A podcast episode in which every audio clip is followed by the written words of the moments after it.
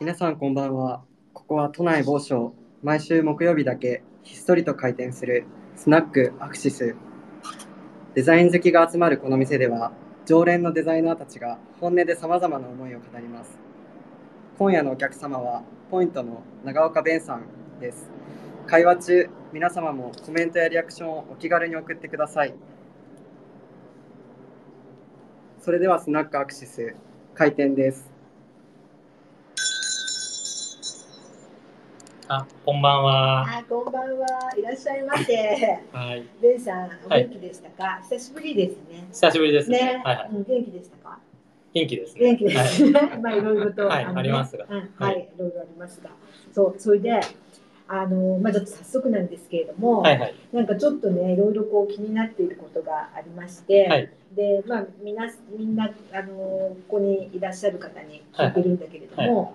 あの結局そのやっぱり子供の時にその育った環境が、うん。あのまあ、その人の考え方とか、うん。まあ、人格を作るっていうことなのかなって、まあ、よく、ね、言われるけれども、うんあのまあ、じゃあ例えばそのデザイナーとかねその建築家の方とかね、うんまあ、そういう方たちはじゃあ一体どんな場所で育ったのかなみたいなうん。ことがちょっと気になっていて。はいはい。でベンさんは、えっとまあ、あのあれですよね東京うん。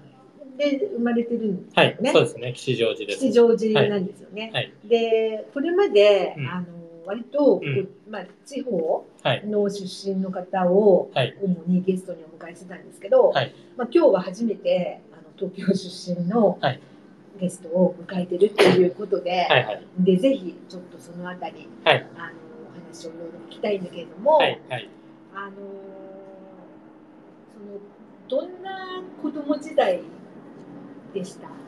えーっとですね。はいはい。まあちょっとざくっとですけど、えっとね、うん家族構成で言うと、うんうんうん。うちは、あの、姉が一人いて、はいまあ僕は弟なんですよ。う。んで、姉がなんかむちゃくちゃ結構活発なうん人で、なんかちいちゃい頃はなんかあ僕はあのベンベンって言ってるんですけどよくありがちなんですけど 本名つとむで。ああれ？ストーブなの？はいその本名つとむなんですよ。あそうなの？はい。えじゃああれなの？ベンちゃんってみんなが呼んでるのはあれは何？相性？愛称で相性 なの？はい。本当はストーブね。本名つとむなんですよ。あわかった。はい。はい本当はストーブさんって呼ばないはいはい。でちょうどちょうど僕がちっちゃい時にあの山口さんちのつとむくんっていうのがあってはい。まああれでなんかからかれるのがうん結構嫌だったっていう記憶と、うん。まあ姉が結構すごい活発な人だったんでなんかお宅のなんかつとむくんは静かな子ねみたいに言われてたっていうのが多分、うん。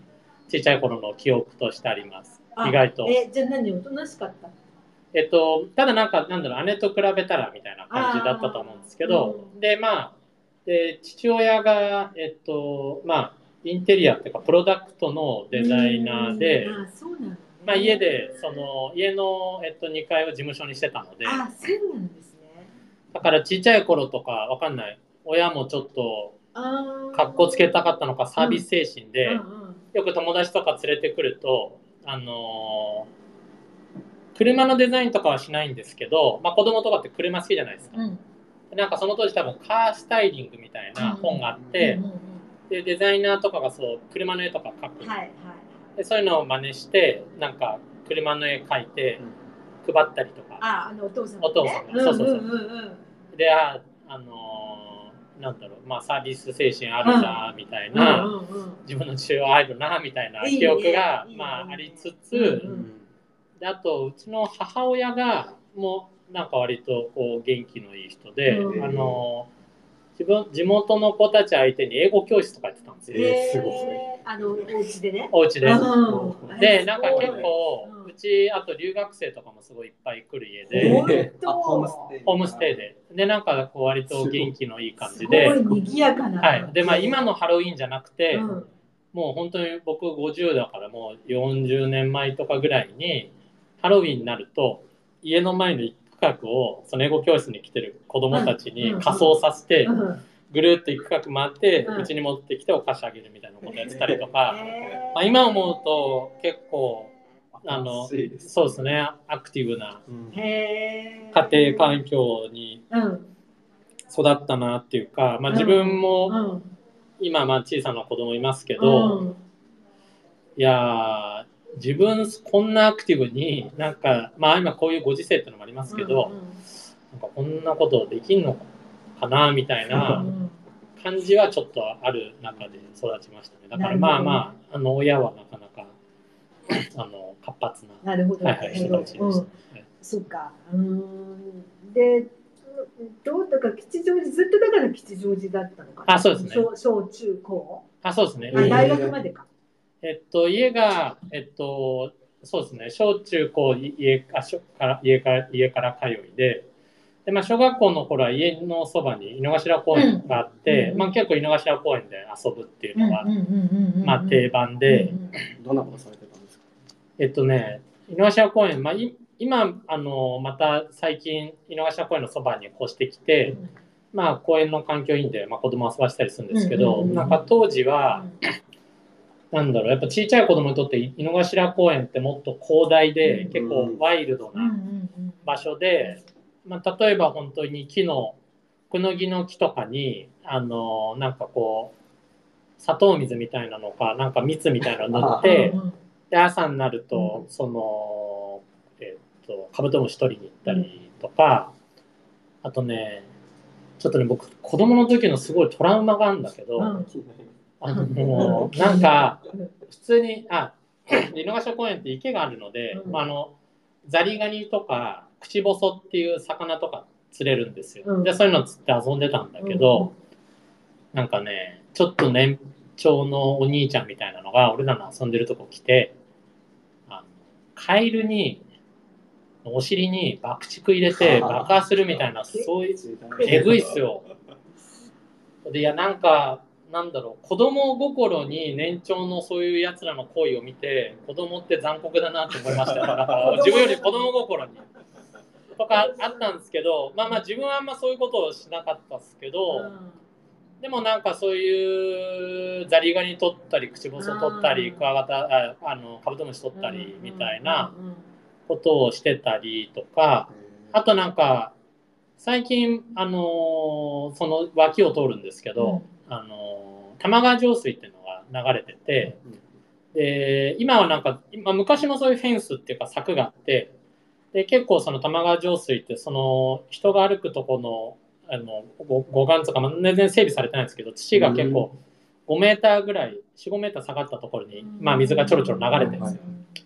なんか昔は、なんかそこに降りていくと、まあなんか探検隊みたいな気分で降りていくと、今全然ないんですけはいはい。ど、昔なんかそういうエロ本みたいなのを大人がなんか置いて川に捨てるみたいな多分習慣があって、でびちゃびちゃになったり、ちょっとなんかこうカピカピになったこうエロ本を友達と一緒にめくるみたいなのが、なんか子供心にこう最大のこう冒険であり、ワクワクみたいな、秘密のなんか秘密のみたいな。共有する感じもありますそうそうそう。だからなんか結構、その自分にとっては井の頭公園は結構こう、自然も人口も含めてうん、こうワイルドだみたいな。刺激が。刺激が、うん。刺激がいっぱいある。なんか今、やっぱりなんていうの時代変わって、やっぱ井の頭公園だいぶ様変わりした感じあって、なんだろうな、まあ少なくともやっぱ子供がその5メーター下の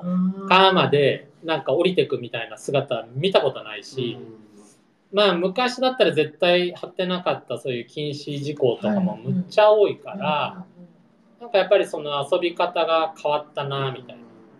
で最近大人になっててもちょっと一個面白かったのが、あのえっ、とうなんか結構高いなんか木があってあのその下に池のところに橋がかかってるんですけどそこにこうバリケードみたいなのが、うん。あのしてあるんですよ、うんその池の周りその高い木の周りに。でそれなんでかっていうと、あの「う」って鳥の「う」ってわかります、はいはいあの鵜飼いの「う」うん。鳥の「う」がその木のかなり高いところに巣を作っててであの糞がすごい高いからむちゃくちゃ広範囲に飛び散っちゃうんですよ。であの飛び散っちゃうせいであのその範囲がこう、えー、とガードしてあるんですよね、うんうんあのパイロンと柵みたいな。はいはいなんだけどあのそれはあの見てちょっと自分が面白かったのがあの飛び散った糞の中に糞を見るとその「う」が「う」が何食ってるかっていうのが分かるんですよ。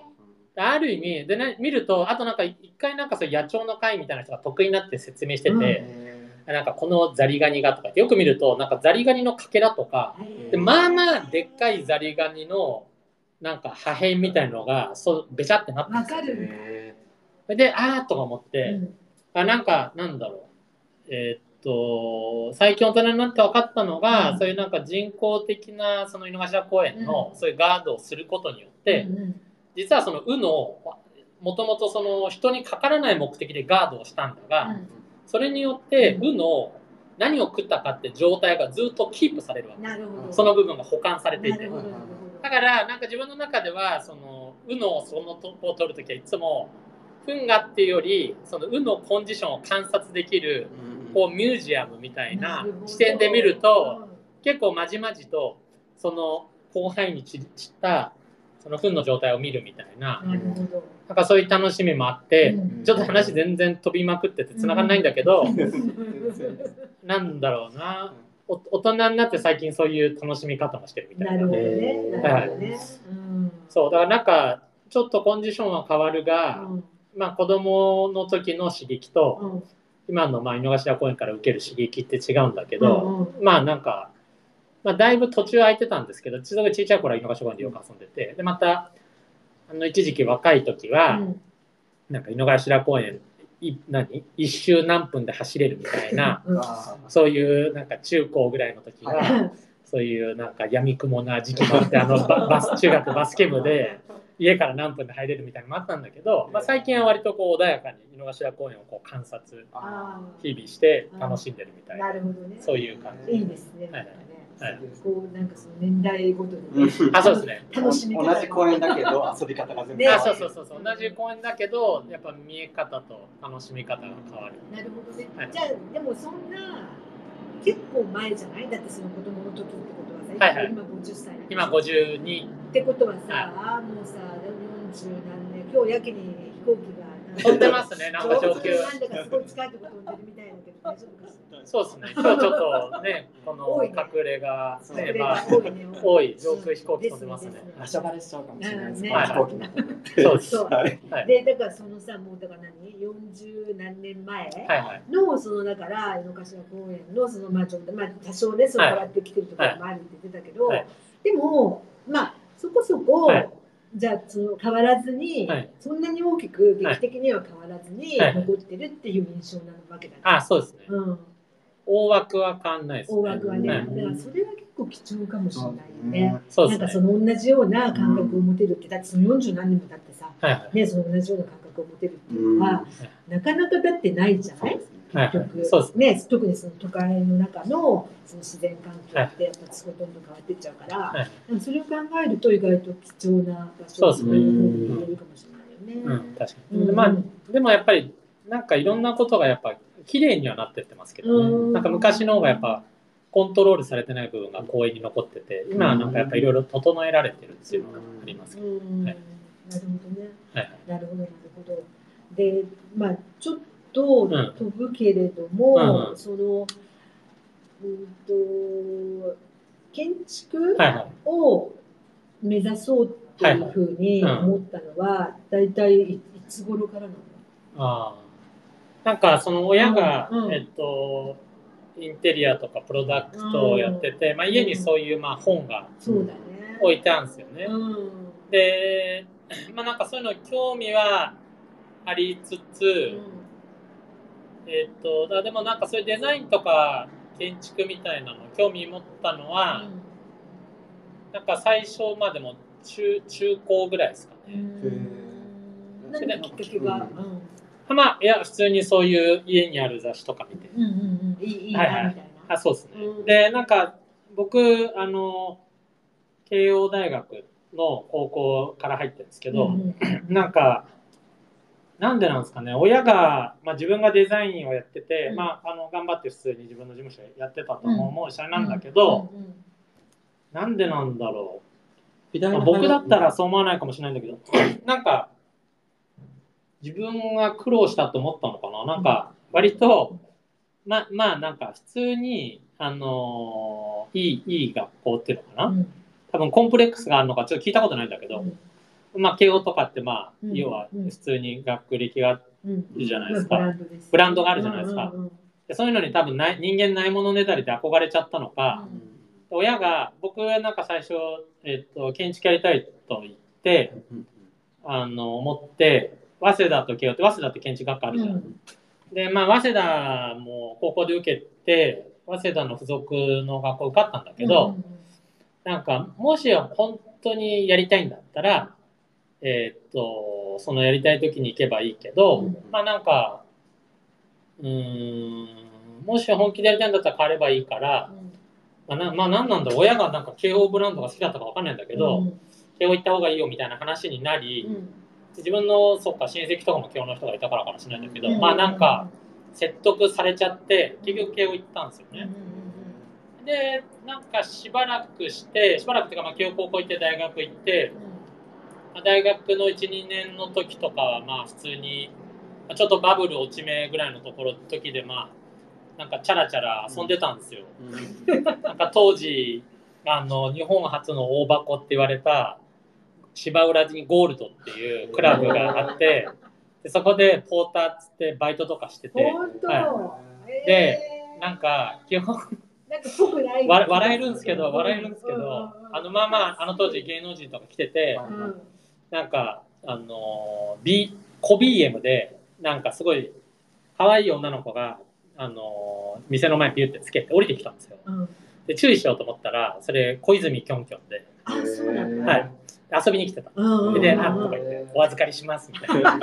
で、あの、鍵預かって、で、あのー、路駐しに行くっていう、あの、止めていいさ、白い枠のとこあるじゃん。車預かって路駐しに行くっていうバイトとかやってたりとか、で、バイトしながら、あのー、そのゴールドいるから、あのー、そういう他の、その勤務じゃない時、あの、シフトじゃない時遊ぶみたいな、そういう、なんかすごいチャラい。チャラい、しかもバブルの頃だから。まさにバブルのなんか象徴みたいなね。そう、象徴でした。ね。ですぐ横にジュリアナ東京とかあったり、でなんかそうそうなんですよ。で、クラブの最上階、その建物がもともと倉庫みたいなのを改装したビルなんですけど、なんか7階とかで、あの、キックボクシングの大会とかへやってんすよ、なんか。で、なんかちょっとなんかバブルのなんかイケイケなおっさんとかが、あじゃあどうぞ、エレベーターこちらです、どうぞとかっていうと、なんかチップで1万円とかギュッとか言って、くれるみたいな、まあ、本当どうしようもない時代。ギリギリ本当どうしようもない時代っていうか。でそんなことしてたんだけど、でもともとなんか自分もなんかい一時期なんか建築とかっていうのの熱も冷め、うんうんあまあ、慶応行ってでもそっか、まあ、タームタームで慶応行って3年の時ちょっとアメリカに1年留学させてもらって、すごいウィスコンシンっていうど田舎に行って、ウィスコンシンって冬マイナス2、30度とかなんですよ。本当にそういう時期寒い時はそのホームステイした家がそれもつながりであの交換留学だったんですけどうちにあの最初に来てくれたホームステイの方のところに最初はそう言ってもらったんですけどちょっとホームステイ先みたいなの見つからなくてうんその人の家に行ったりみたいな交流で1年そういう本当にうん。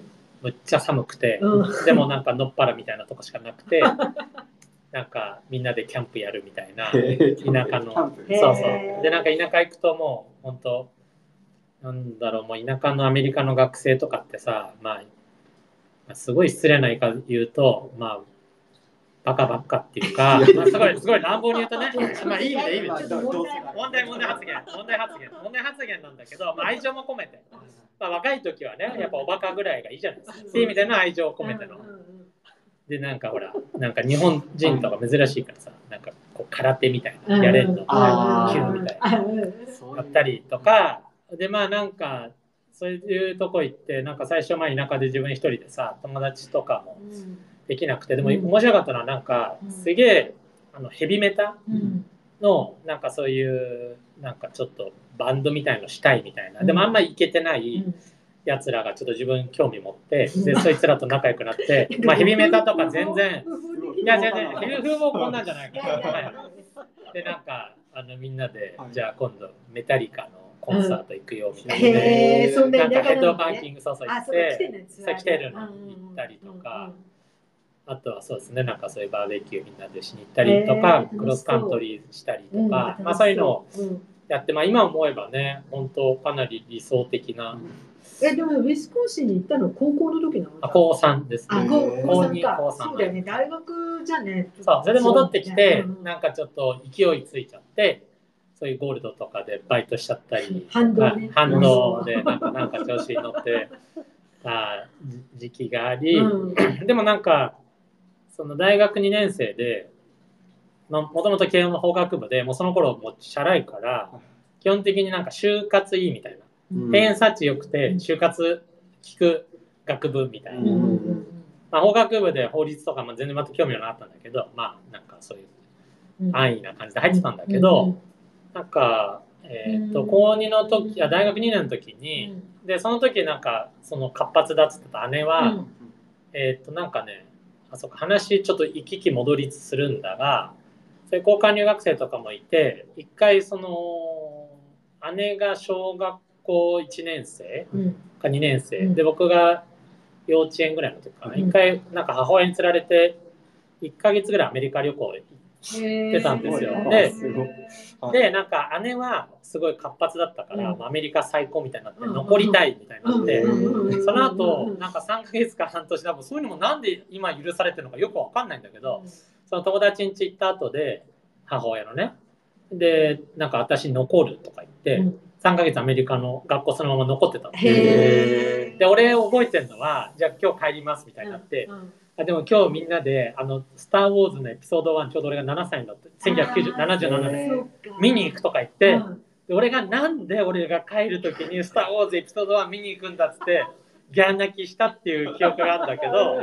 でまあその姉が結局、えっとそういう活発な人で、うん。その後日本帰ってきてもアメリカンスクール行くっつってやっててでその後彼女はちょっとアート系に行くっつって、うん。アメリカのあのリズディってロードアイランドスクール・オブ・デザインってまあまあ有名なうん学デザイン系の学校行って、うんでその後彼女がなんかイタリアにえーっと留学行って今もイタリア住んでるんですけど、っていうのがあり、なんか自分もヨーロッパあの旅行行きたいとか言ってうん。行ったんですよ。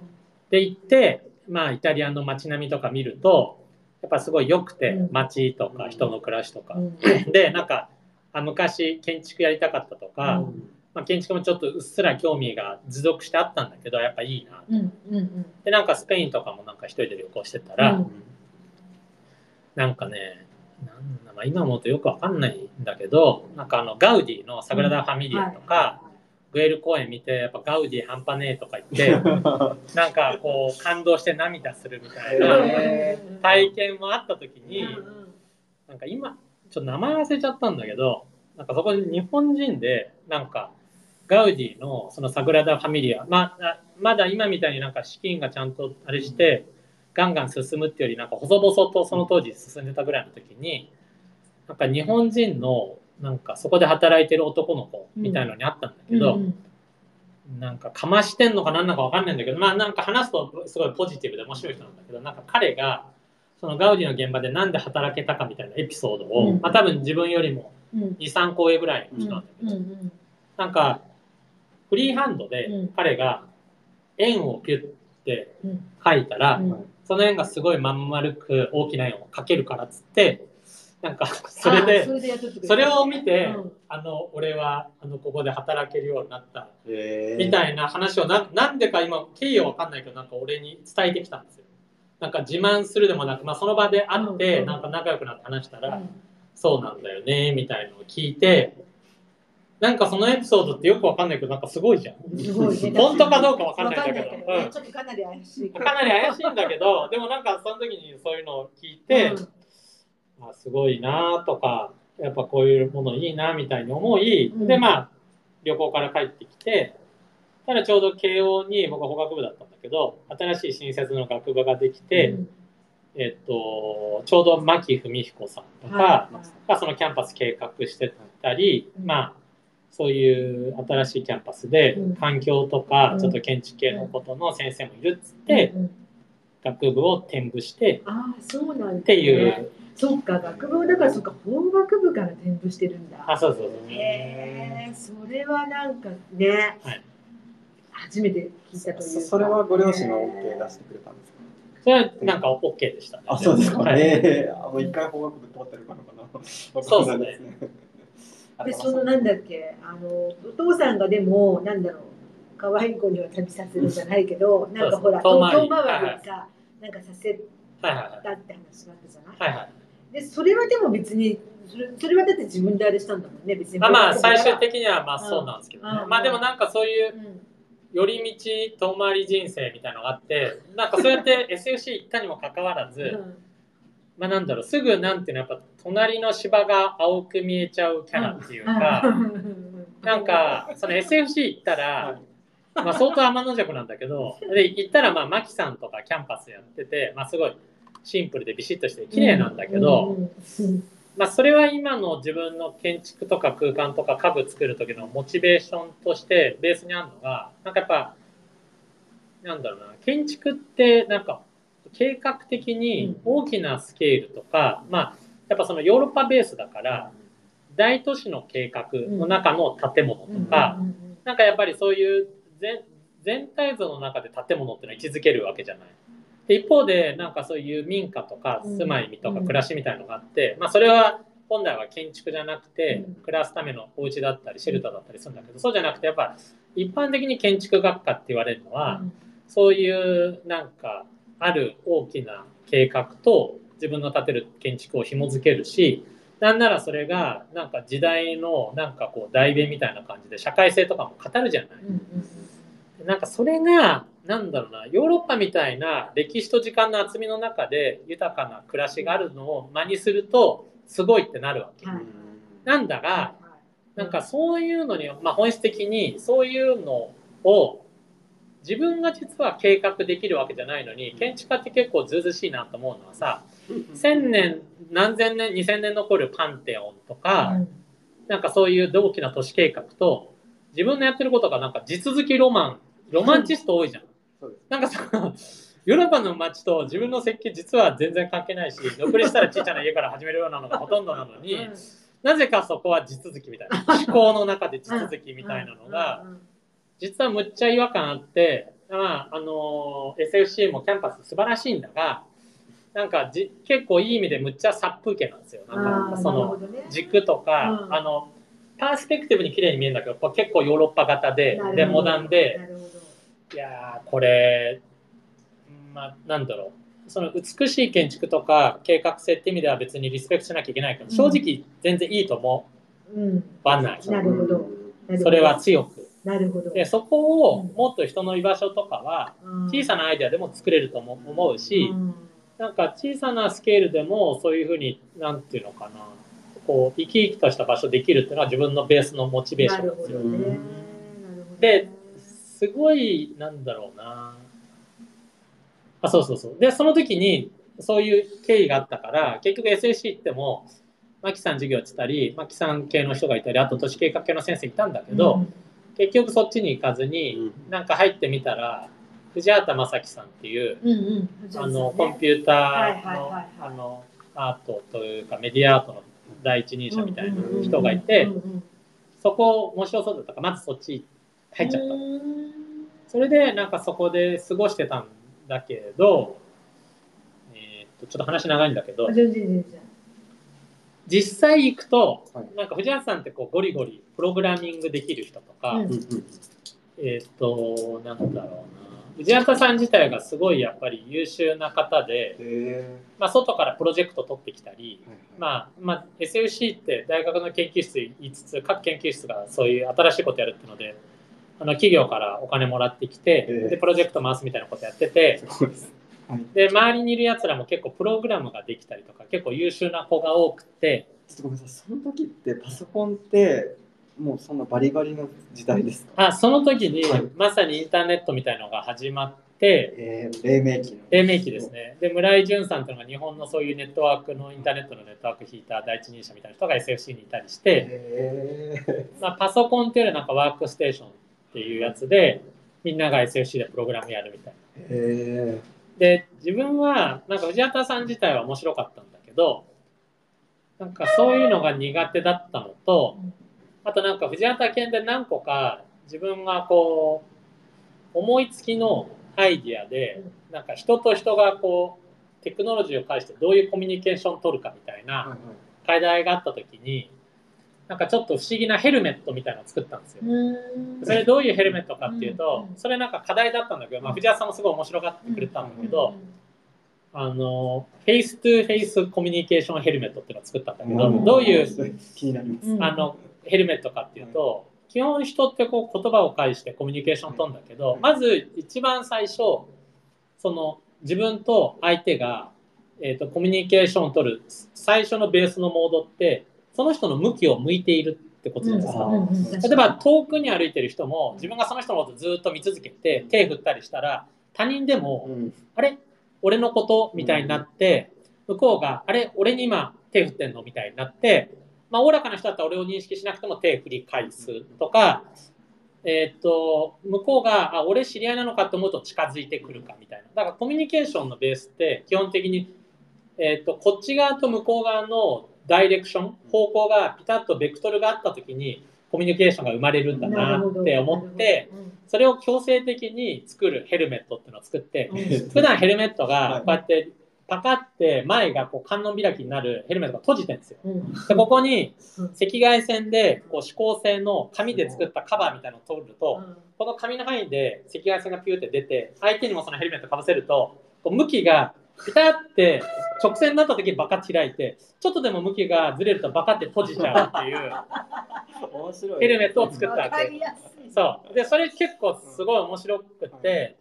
でもなんかそれを思いついたアイデアを藤畑さんっていうのはすごい優秀だからアイデアをすぐ形にしたり調べたりすらできるよって人だったんだけど俺はそれを実現するのになんか行きたくあんま興味もなかった秋葉原通ってそういう電子機器行ったりなんかここにどうやったらいいのみたいなのやって、なんか作るのに、結局1年ぐらいかかった。で、そう。で、それでやったもんだからすごい評価もされて、いや、ベンちゃんいいじゃん、これやれよ、みたいになったんだけど、まあ、基本的に思いつきだったっていうのと、やっぱそういうのが工作とか電子機器得意な人だったらいいんだけど、あのアイディアが先にあってそれを実現するのを学生だから協力する人とかのコミュニケーションもかなくて自分で作ったのがあなんか面白いアイデアをなんか1年もかけてやんなきゃいけないみたいなことだったりみんなプログラムとか得意だからそういうの教えてくれるけどそういうのはあんまり教えてももらえなかったっていう記憶があり、なんか自分ってなんだろうあの道を最初から切り開ける人っていいんじゃん。なんか何でもパソコンでもさソフトでもさ人に押さないでマニュアルとか読んでバンバン自分でできる人いいんじゃん、なんなら英語で調べて、で俺ってもうそれがあの昔から苦手でそうなんか最初の、最初のエントリーはなんか手取り足取り教えてほしいんですよ。それ本当ダメキャラなんだけどでもなんかおっさんになると逆に最近若い人とかと一緒になってるもなんかもう自分は一番最後でいいっていうと、まあ、教えてくれるみたいなもん最近な。まあ学生の時以降はあるんだけど学生の時っていうのはみんなまず自分でやるみたいになるからそれがすごいストレスで、でなんかこういうなんかデジタルだかあとそういう電子機器とかをもうよくわかんないのに必死に1年やったっていうのが嫌で、うん、やっぱ俺のもともとの憧れはここじゃなくあのイタリアだしガウディだと でやっぱり建築だと。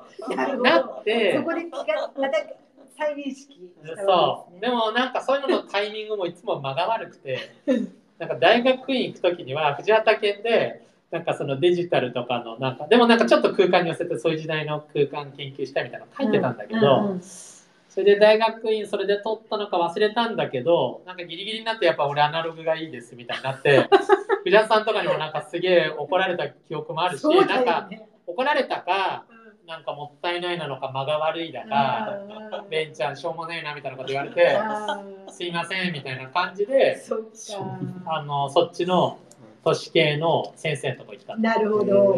まあちょっと確かに寄り道。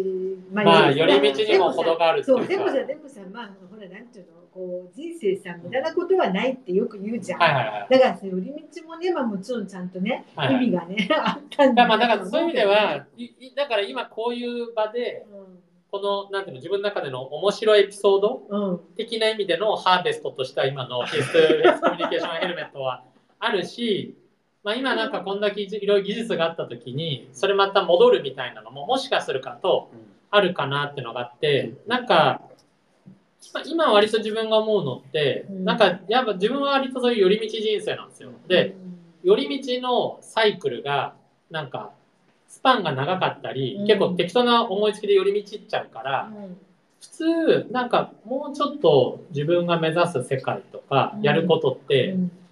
あのーちゃんと寄ったことと回収することっていうのが近い扇形で攻めていく人が多いなっていうのを自分周り見てても、うん。自分が優秀な人ってうん。寄り道の自分が今いて扇形を作るじゃん。うん。あのまっすぐ BC が本来やりたいことだとすると、うん。その扇が広い。自分はその扇がなんかパカって180度だったらまだぜ前でいいんだけど、うん。あれ270度だったら、まあ、ある意味後ろじゃん。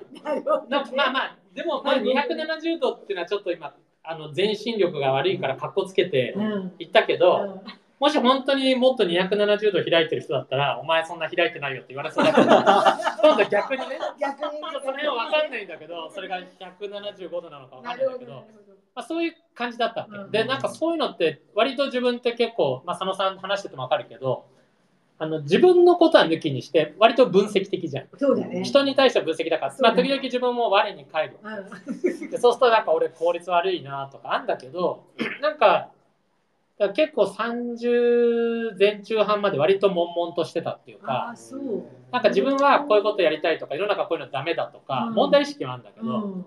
それ割と回収できないとか、そうか。なんだが、うん。なんか、そうですね。意外と30中後半ぐらいからそうやって広げてったものが、あ実はつながるとか、うん。実は回収できるみたいな。うん。でもなんかやっぱり自称270度男だから、やっぱ扇がさ、60度ぐらいの人に比べたら圧倒的に推進力低いし、うん。結構扇30度ぐらいの人はビューってそれで前進して、でも扇30度だってやっぱ立派っていうか、うんまあ、照明で例えたらさ、やっぱスポットライトのさ、画角散々そうそうそうそう。やっぱピンスポットって目立つのよ、うんうんまあ今照明に例えていいこと言おうとしてんだけど。まあまあまあなんつうんだろう。まあそんなでもじゃあその言い方で言うと270度で世界をそんなうん。穏やかに照らしてるわけでもないんだけどまあそういう感覚があって。でも基本なんかその寄り道も自分にその時その時もし素直なうん。自分の態度だとしたら、やっぱね常にどっかで帰ってくるっていうのもあるし、あとねもう一個の俺の楽しみ方ってこれはあんまり人にはおすすめしないんだけど、なんだろうな。でなんかやっぱ人間が、ちょっとこれ言うと惹かれるかもしれないけど、まあでもそう思ってる人多いと思うけど、やっぱなんか過去の自分は、うんあの、当たり前だけど今の自分と同一じゃないっていううん。感覚ってみんなあると思うんですよ。なんか昔こういう時に集中してて、今そういうの興味なくなったら、うん。昔の自分と今の自分って、一人の自分って意味では繋がってるけど、ちょっと今の感覚からすると昔の感覚ってやっぱ他人みたいな、あなんか割と自分はそういうことも含めてそれを受け入れるというか、うん。広範囲に。あまあそうやって無駄なところをい生きながらでもその分なんかそういう何かを面白がるとか、うん。そういうことのあの、まあ、感覚みたいなのはうん。あんのかなうんみたいな。でもその分ねいろいろいろいろなことをやっぱりやったり知ったりしてきたわけだかうん。ら、別にそのほら早くさ進むことだけがさそうですね。じゃないです。正解じゃないじゃないですか。だからあんまりこう絞り込んじゃって、うん。まあそういうね人ももちろんいるだろうけど、はい。でもあんまりさピンスポットでさまあなんだろう研究者みたいな人はもしかしたらいいかもしれないけど、でも絞りすぎて、なんかあんま面白くないってこともやっぱりまある。からね。だからそれは全然なんか推進力だけでは測れない。そうですね。感じするけどね、うん。でその分やっぱり自分が豊かになってるはいはいってはい。思えばさ、うん。まあそうっすね。ね。ねそう思いたいし、なんかその、うん。なんかで大きく戻ってくるみたいな感覚はでもみんなも絶対経験してることで、うん。なんかそういう寄り道がこううん戻ってくるうん。感覚うん。うん。みたいなのは、でもそうですね。それをなんか楽しむことっていうのをちょっと意識、うん。あの、意識的にあろうみたいな感覚はちょっとありますけど。なるほどね。はいあでもそれはなんかすごいいいね。うんうんうん。いいというか、なんかなんだろう、それこそさ、ある程度の年齢になって、うんうんうんなんかまたね、うんなんかそういう余裕みたいなさ、はいはい感じになるじゃないあ、そうなんですよ。でそれもなんか、うんうんあそれはありますよ。うんうん。で、なんか最近なんかあれなので、そういう意味で言うと、うん。なんか最近そのまあ、なんだろう、まあ遊びというか、うんうん。趣味というか、休みの日とか、はいはい。どどうしてるか。何やってるとか、はいそんなのどうどうですか？なんあかなんかこなんかあそうなんですよ。夢中になってることとかあります？か、はいはいはい。うん。えなんか、えっと、コロナになって自分だけでもなくうん、ちょっと家での時間が増えましたとか、うんうんうん。自分に向き合う時間が増えたとか、はい。やっぱ会社に行く移動時間がない分みたいな話よくあるじゃないですか。で、まあ、自分もそうなのかどうかわからないけど、まあ、自分も今結局、んまあ、なんだろう。あの自分の事務所にもほぼ行かず、うん。完全リモートで、うんまあ普段はその家の一部屋であのなんか仕事してるんですよ。うん。で、えっとまあなんか2年前コロナの時にちょうどまあちょっとタイミングがあって、えっと僕のパートナーだった人が独立して田中っちって言うんですけど田中さん。で今また最近なんかなんていうの熟年離婚じゃないんだけど、うん。まあ10年ぐらい一緒にやってたから、うん今日もなんかちょっとあの今日とか最近また会ったりもしてるんですけど、うんまあなんかそういう10年ぐらい一緒にやった人が別々になって、うん。でスタッフもちょうどなんかあるためにいなくなって、うん。まあ一人になって、うんでまあポイントの活動っていうのをやりつつ今自分別の会社ビルドさんってういう、んうん。赤いこうものづくりをサポートするスタートアップベンチャーに今週半分やってるんですけど、でそういう環境もあってなんかえっ、と自分でなんかこう手遊びじゃないんですけど、まあ、それはもうちょっと前からやってたんですけど模様みたいなのを絵描いて、インスタにアップするとか、へなんか落書き書くとか、うん。あとまあ子供ちっちゃい子供と遊ぶのーで、うん。お絵描きと落書きみたいなのをするみたいなのをやってんですけど、へー。何なんだろう。なんか自分がやっぱりそのなんか昔俺よく30代ぐらいの時に冗談でなんか自分ってなんかやっぱちょっと性格が子供っぽいっていうかよく冗談であの、まあ、30の大人がさ小学校1年生2年生のさ子供とさガチで喧嘩するって言ったらそいつ大人げないってなるじゃん。でもなんかメンタルで自分の中でなんか俺なんか小学校1年生とガチで喧嘩できそうみたいに思った時期があるんですよ。え明確に。で、それをよく、なんかの飲みの席とかで自慢になって話してたぐらいしょうもない、なんか30代みたいなのあってうん、でもなんか、どっかで今も52なんですけうど、んそのちっちゃい子供と、なんか、絵みたいの描いてると、あこうやるといいよみたいな教える自分と、あこ本当まだ2歳半っていうか、まあ、9ヶ月ぐらいだから、絵とかもちゃんと描けないんだけど、その、勢いに任せて、その無意識のうんこう筆使いみたいなのがすごい勢いあったりするわけよ。なるほど。でそういうのを見るとすごい刺激受けて、うんでもそれ真似するとやっぱ子供の無作為のには真似できないから、それにちょっと付け足させてもらったりする。なんか木を描く絵絵だとするとなんか子供がすごい力強くギュギュって描いたのを幹にしてなんか大人の俺はそこにちょっと枝葉を足させてもらって いい感じの木を描くといたかだいちゃうわけ。いただいちゃうっていう遊びだったり もうほっといてもすごい良かったらなんかそれをそのままいただくいただくんだ。あもういただくっていうのはいいところでやめてスッて引くとか あとねもう本当に無意識だから紙を置いてるとある領域ではすごい力強く書けるんだけど、それどんどんもうぐちゃぐちゃってやっちゃうんですよ。だからさっと紙回転して その勢いに別のところに絵をやるみたいなそういうなんか変な共同作業と遊びみたいな。面白い。それは面白い。そう。で、あとすごい絵の具をもうむちゃくちゃとっちらかして出しちゃうから、で、途中でもう子供飽きちゃうわけ。で、そうするとちょっと自分の中での、じゃあこの絵の具をもったいないから、パパ描くね的な体で、自分でこう何枚か即興で7、8枚、うん。こう水彩みたいの描いてうんう、ん。で、そういうの今すげえ膨大に溜まってるんで、へで最近ちょっとそれインスタにアップしだして、うんうん。今まで超幾何学的な模様だったんだけど、うんうん。そういうちょっとハンドドローイング的な。やつをやろうとか、えでなんかそういうでも遊びって楽しくって、うん。でなんか趣味とか遊びってなんか自分の中で自分が良ければ良いみたいな話もあるんだけど、うん今もその域なんだがなんて言うんだろうな。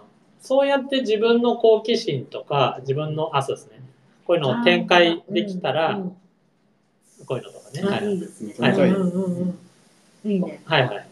で、なんかそういうのを、なんていうのかな、やり続けるうん。こと。うん。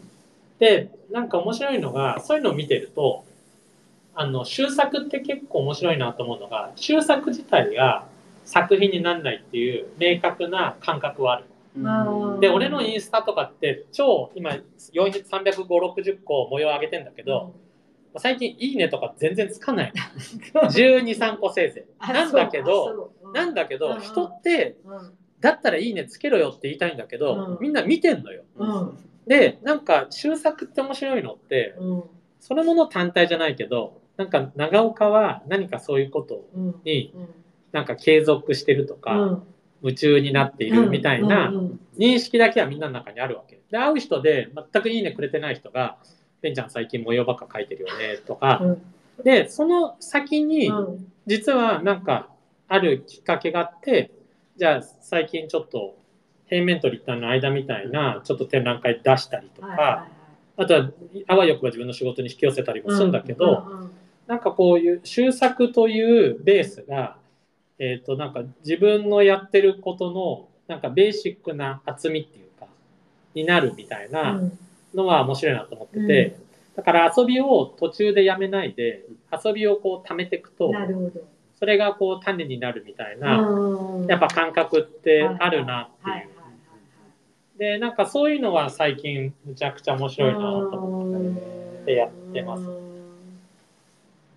うん確かに急にガラッと変わりますもんね。はい、ここからちょっとこっちのアナログ系をしばらくやって、またそっちの幾何学系はすげえワンサが溜まっちゃってるうんで、うんうんまた出していくんですけど。うん。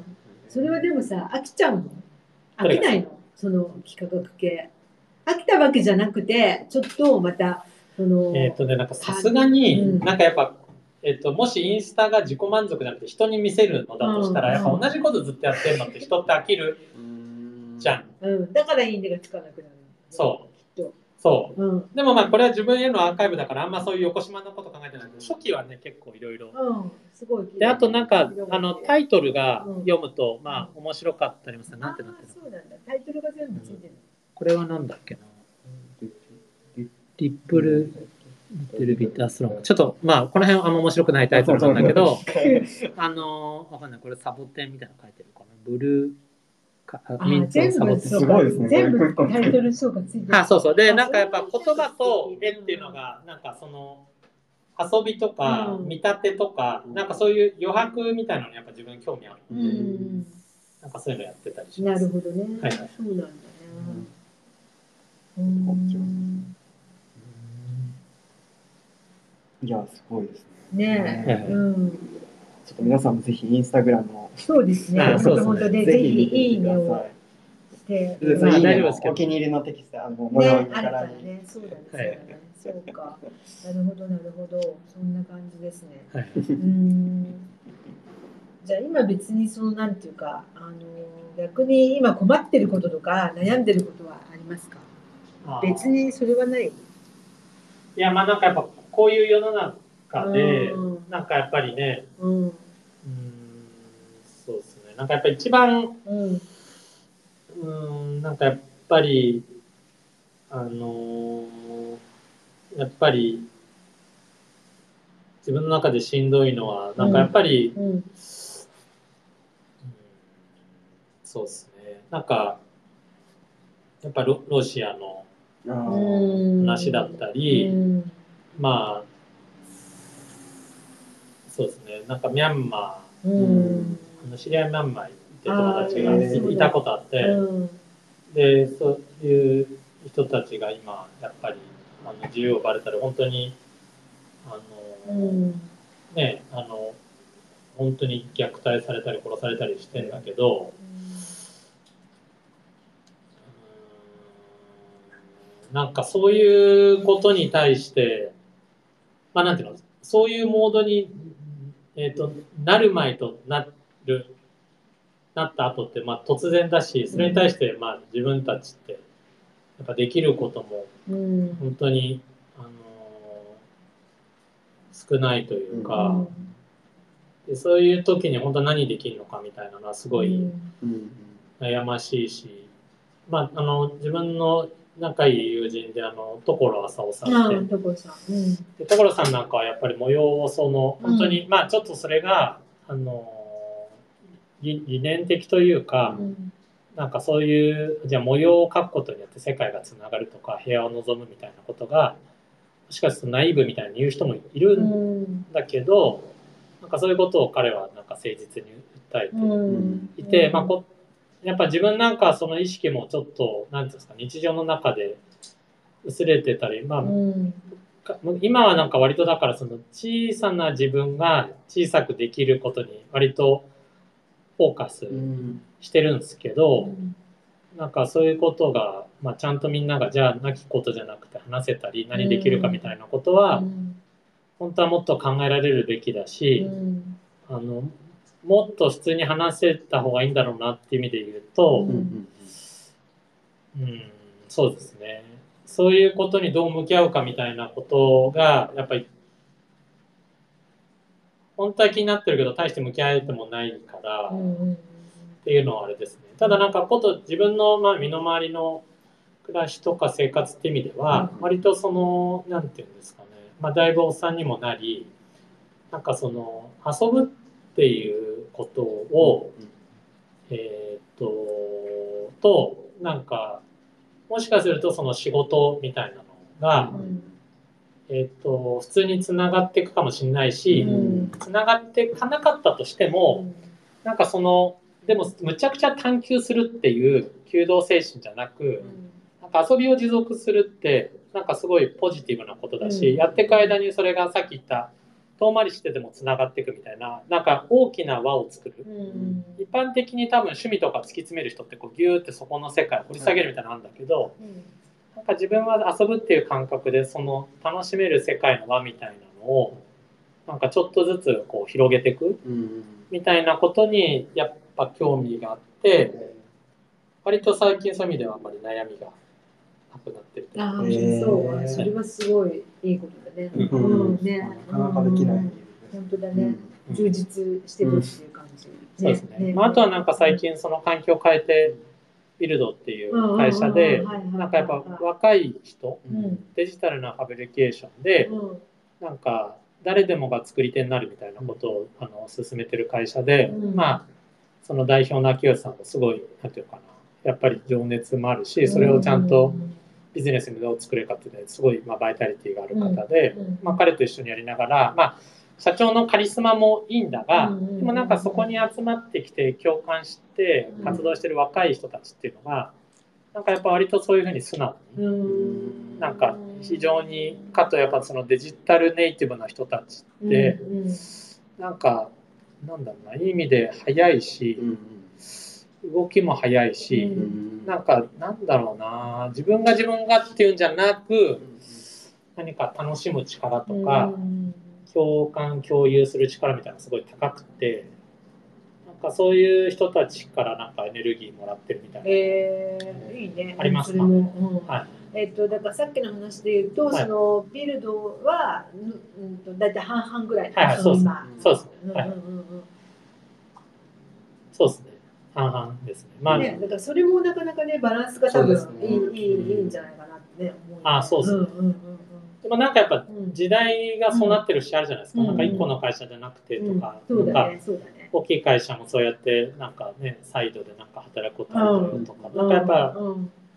なんか一個やっぱそういう時代の中で、うん。自分もなんか今までとは違う、うん。なんか自分の楽しみ方だったり、うん。あのデザイナーとしての社会の関わり方だったり、うん。まあ、最近はまあでもそこをあんまり大げさに考えてないっていうのが一番でかいですけどね。でちょっとねあの、はいはないかなかお話は尽きないいのです。が、はいはい。あのそろそろなんですそうですね。けどねはいはい。閉店の時間が迫ってそうですね。すいません。なんかいえいえいえとりてもない話を。